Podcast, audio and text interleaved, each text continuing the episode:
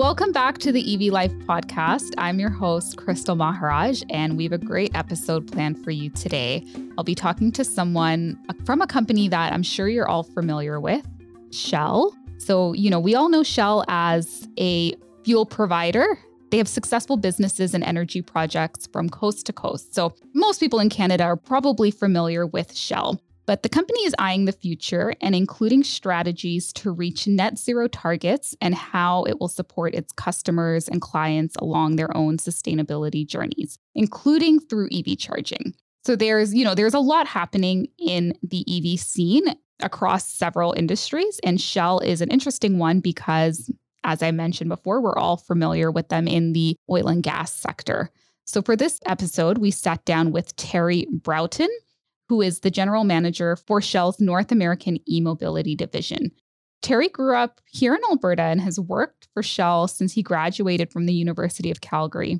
He's been with the organization as it began transforming its business to meet net zero targets. So some of the things they've done is invest in the e-mobility space, including charging networks, and they're also doing work to dispel myths about EVs. So without further ado, let's dive right into my chat with Terry Broughton from Shell. Hi, Terry. Thank you for joining me on the podcast today. Thanks, Crystal. Pleasure to be here. So you are the general manager of Shell's e-mobility division for North America. Is that correct? I am, yes. It's a new division, and so we've just started ramping up this team over the past several months, although we've got some teams who have been working in e-mobility for the past few years, but we've decided to really put a focus on it, building up this organization.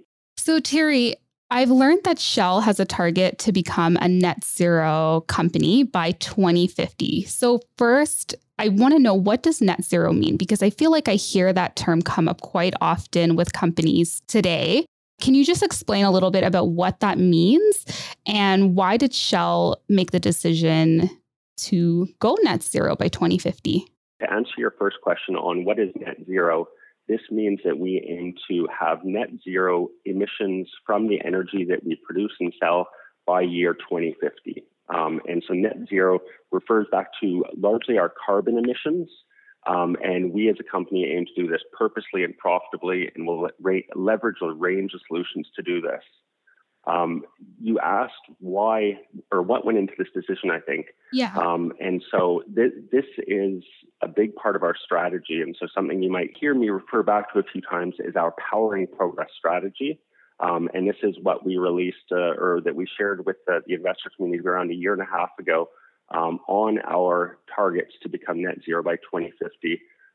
And what went into this is that it's demanded by our customers, our shareholders, and wider society. So as a company, we really have a responsibility to respond to the needs of these different groups. In the strategy itself, it says that we should have four main goals. One of them is generating shareholder value. So you heard me say that we intend to do this profitably. Achieve net zero emissions. The third is powering lives, and the fourth is respecting nature. And so today, since I think we're diving into electric vehicle charging, you can imagine that this is really along the path of net zero emissions. And of course, since we're a business, we also intend to do this profitably, and so we're looking to generate shareholder value with that. I'll touch one more on why 2050, because I think you said what went into that decision. And you might hear 2050 for other companies as well, and there is rationale to this. So this links back to the Paris Accord, and according to that, for the world to tackle climate change and limit the temperature rise to 1.5 degrees Celsius, all of us need to stop adding to the stock of greenhouse gases in the atmosphere. And so this is what's really known as net zero emissions. And Shell is targeting to do this by 2050 as well. So that's kind of where the date came in. I was going to ask about that because that is 28 years away. I'm not good at fast math. I had to punch that in. So that is 28 years away, but that came out of the Paris Accord, correct? And that's why I think, as you mentioned, many companies sort of have that date or something similar? I think it's what inspired us and sort of helped to put that a specific date in there. So, something I'm really proud of as well is that this is not something that we're just pushing off to the future generations of Shell employees. this is something that we also have interim targets on. And so in the strategy that was released a year and a half ago, we've got targets at, if memory serves me correct, let's say 2025, 2030, and thereafter. And these are ones that don't come easily either. And so later on, we might talk around some of the dilemmas to do this. But this is something that we're working really hard at and is critical for our business and for society. So it's a bit of a tiered approach. So you're not saying, yeah, we'll get to it and pushing it off. You do have targets that you're going to be meeting at different points leading up to 2050.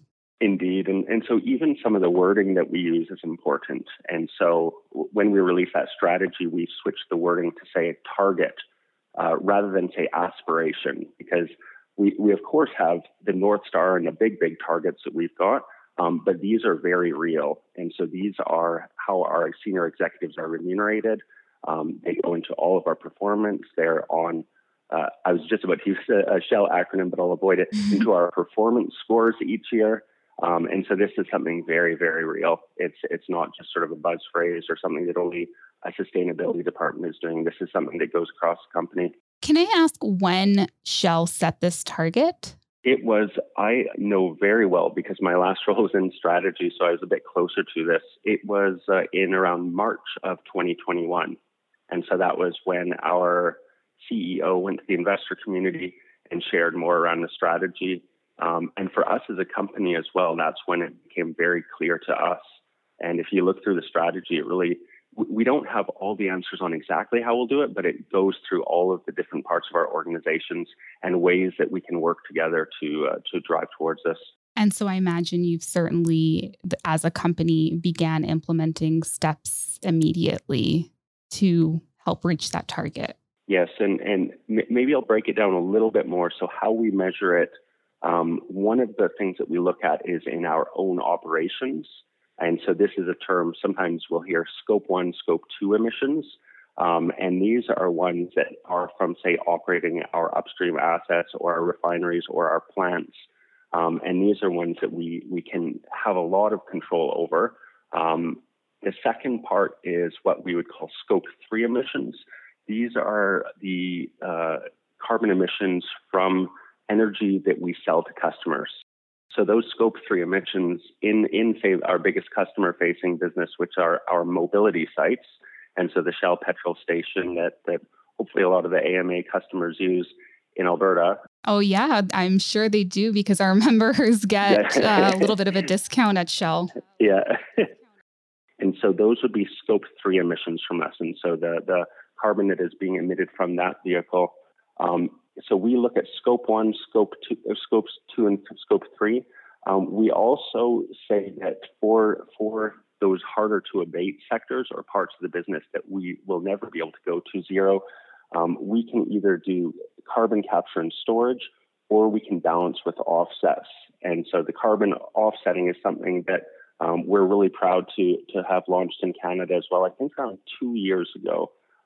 Shell became the first retailer in Canada to offer what we call nature-based solutions or carbon offsets, where customers are able to offset the carbon emissions from the fuel that they buy.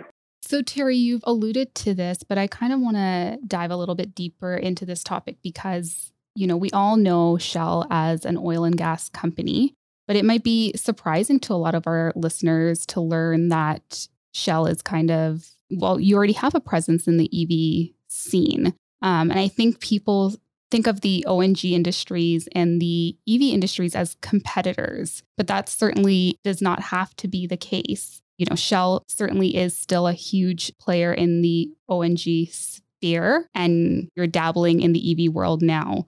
So why was it important to make that move into EVs? Yeah, first of all, you're not the only one who is surprised.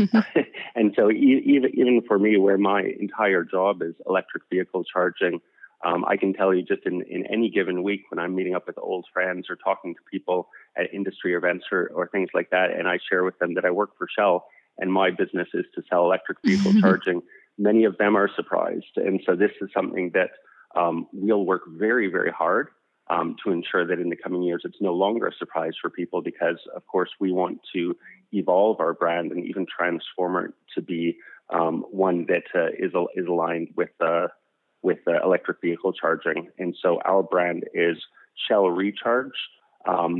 And as Shell, we will change what we sell. And so it does link back to the strategy. And so I think your question was, isn't it a little bit of a opposite of selling oil and gas?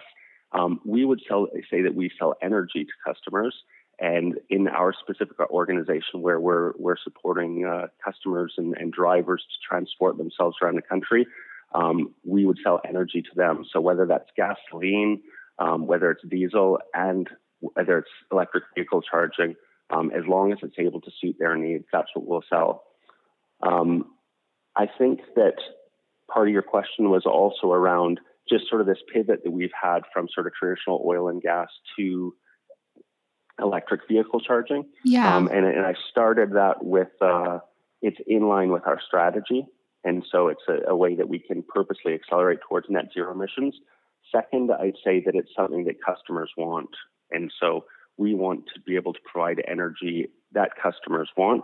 So we will continue selling gasoline. And for customers who choose to use an electric vehicle, we'll provide energy for them as well. So something else that might be surprising to some of our listeners is that Shell actually works with companies, including AMA, to help get EV chargers installed around Alberta. Is this business area of Shell a fast-growing one? And in, let's just say the next 20 years, will we be seeing Shell charging stations on corners alongside gas stations? Is that something you sort of anticipate? I can share a very confident yes and yes. and so for the one that you're referring to in terms of working with AMA, we do serve B2B customers as well as B2C customers. We also do this with AMA. So we've been working with your organization. And we'll also offer it for consumers. So what we would refer to as the B2C customer. And this would be probably yourself, myself, who are driving day to day. And in the coming years, I don't want to say in the future, because it will start very, very quickly and then simply ramp up over the coming years. You'll see this on our existing forecourts. And so sort of step one, you would see a typical Shell gas station. And then in the parking spots, you'd see Shell Recharge charging posts. Over time, those would take up more of those forecourts. And so as more and more customers convert to electric vehicle charging, we would slowly move those forecourts over to more electric vehicle charging sites. We also will do them at what we call, at least internally, we call destination locations. And what I mean by this is a grocery store, a gym, a shopping mall, because we're very cognizant that not all customers, as much as we'd love them to want to go to a Shell station all the time, it's not necessarily the high point of everyone's day, and they do have more convenient places to go. And so we want for the charging to be in as convenient of spots as possible. And this is where you would also see Shell Recharge locations at those type of destinations that I just referred to. Do you see that as I see it as a benefit, certainly as a consumer. You know, if I have to go to the grocery store anyways or go shopping anyways, to be able to sort of multitask and plug my car in and let that fuel up while I'm doing something I would be doing anyways. And that's certainly, I think, a benefit, especially when you live somewhere like Alberta where we have these harsh winters. No one wants to stand out in the cold, pumping gas. So I've certainly noticed those sort of destination chargers popping up all over, and I imagine it's probably just going to become more prevalent. Yeah, I fully agree with you. And so so far we see that our usage on those is very high because people like going there. People are going for groceries anyways, as you just mentioned. Some people like going to the gym, and if they're going to be there, why not charge their vehicle while they're there? And so we want to go where customers want to be. And is this a global initiative? I know, obviously, installing these chargers in Canada, I know Shell has already begun that, but are you doing this in other parts of the world as well? We are, and I'd say one of the phrases I heard over the past couple of years is that the energy transition will happen at different paces in different places. And so some parts of the world, let's say in Norway or China, are very far advanced in electric vehicle charging and are moving rapidly. Some parts of the world are slower. And I'd say that Canada is in that sort of top quartile for moving quickly, but this is also in only certain locations. Okay. And so far, British Columbia is very fast. Something that surprised me a lot when I've come back to Canada was that Quebec is very fast as well. And so these will go faster than other parts of Canada. And then beyond that, it's also, I would gauge to say that drivers within cities are more willing to do it than in rural locations. And so back to your original question of whether this is an initiative we'll do all over the world, yes, we will, but only when customers are ready for it. And so in places where there is less, say, adoption of electric vehicle charging, we will wait until customers are ready. That makes sense. So, Terry, as you say, you work in e-mobility, but you also work for a huge oil and gas company. So I'm just curious to know, what are some myths you've heard about EVs as you're kind of going out and talking to people? What are some things people tell you that you're just like, that doesn't make any sense?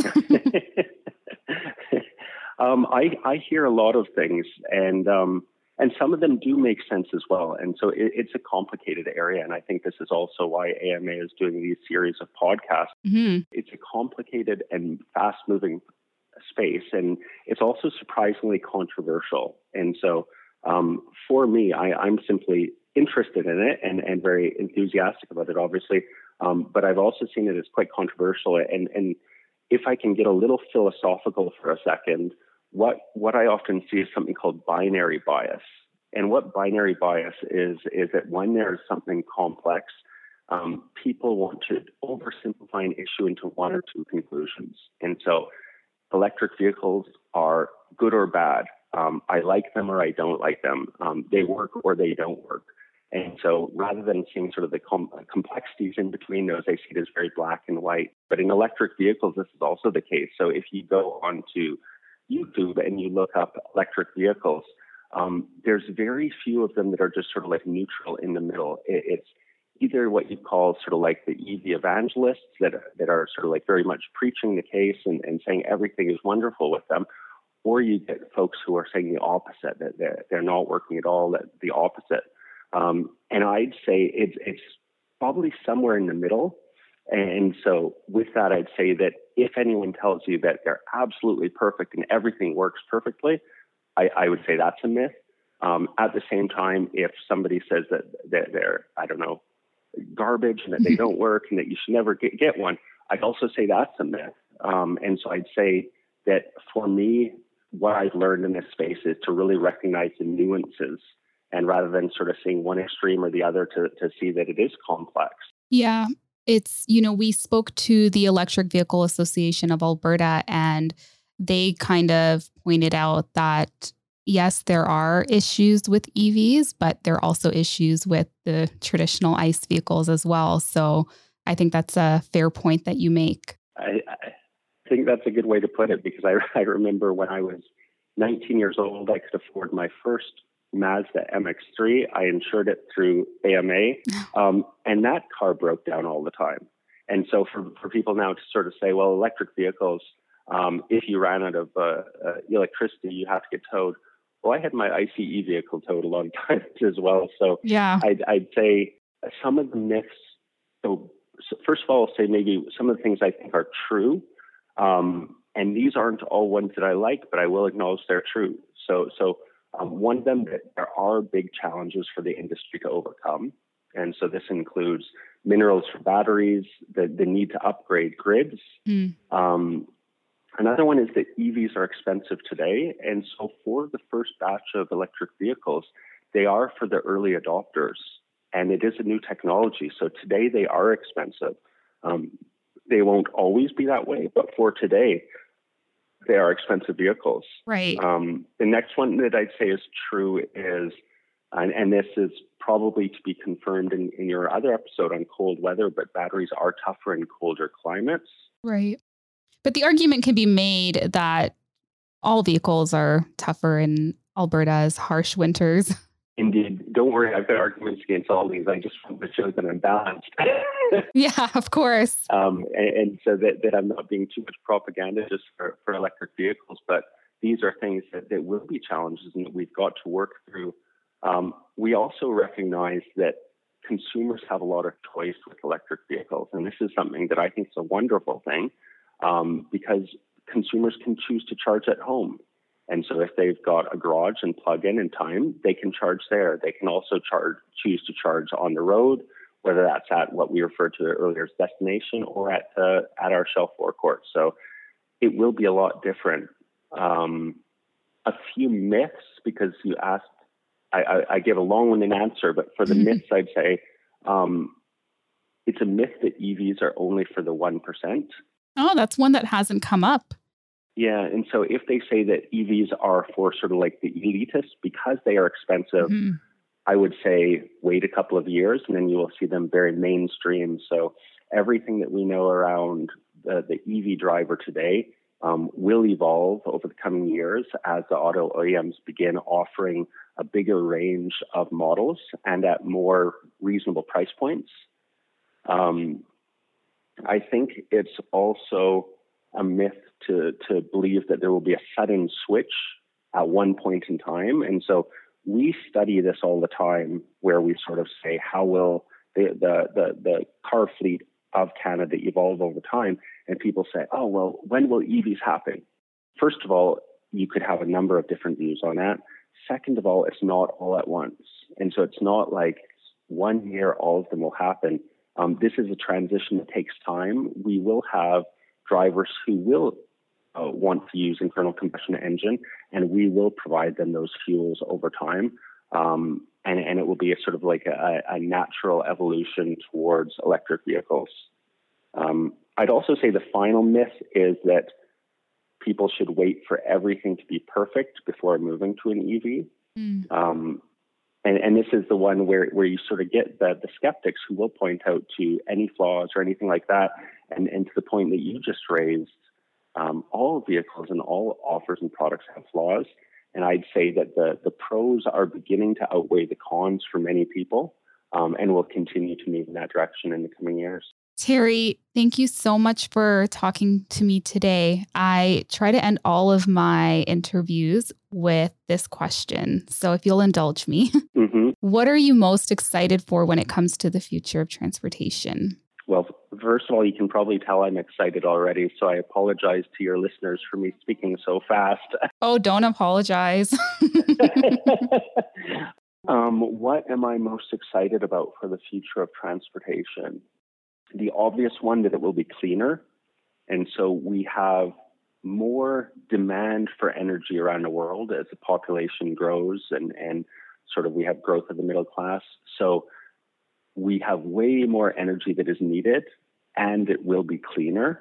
So that's something that's really exciting. The second one is the one I referred to a few minutes ago, which is the word choice. And so I like the concept that drivers will have more choice. So whether they choose gasoline, hydrogen, electric vehicles, they can choose to charge at home, at the mall, at a Shell station. So I like the options and the convenience for drivers. And so it's one of the things that is getting better, not worse, for society. And then finally, and this is where I might sound a bit cheesy, but is that working together, society can make a real positive change on us. And so it's not just one company doing this or one consumer doing it, but it's our government is supporting auto OEMs, those purchasing, as well as those of us building the infrastructure. So they're helping to fix some of the chicken and the egg in the industry. Auto OEMs are developing new technology. Canadian consumers are having an open mind to try something new. And companies like ourselves are providing the energy and providing the infrastructure. So it's not all perfect every day or from day one, but it's going in the right direction. And I think when we think around the future of transportation, the future looks much brighter than the past, in my view. Thank you. No one's said they're most excited for flying cars yet. So I'm hoping one day someone will say that. I have seen prototypes for them. Yeah. You know what? Yeah. The future is coming up quickly. So who knows? Yeah. Thank you so much for talking to me today, Terry. I hope you enjoyed my conversation with Terry Broughton from Shell. Make sure that you're subscribed to the podcast so you never miss an episode. We are, of course, available wherever you get your podcast. And if you'd like to send me an email, you can do so at community@ama.ab.ca. Talk to you next week.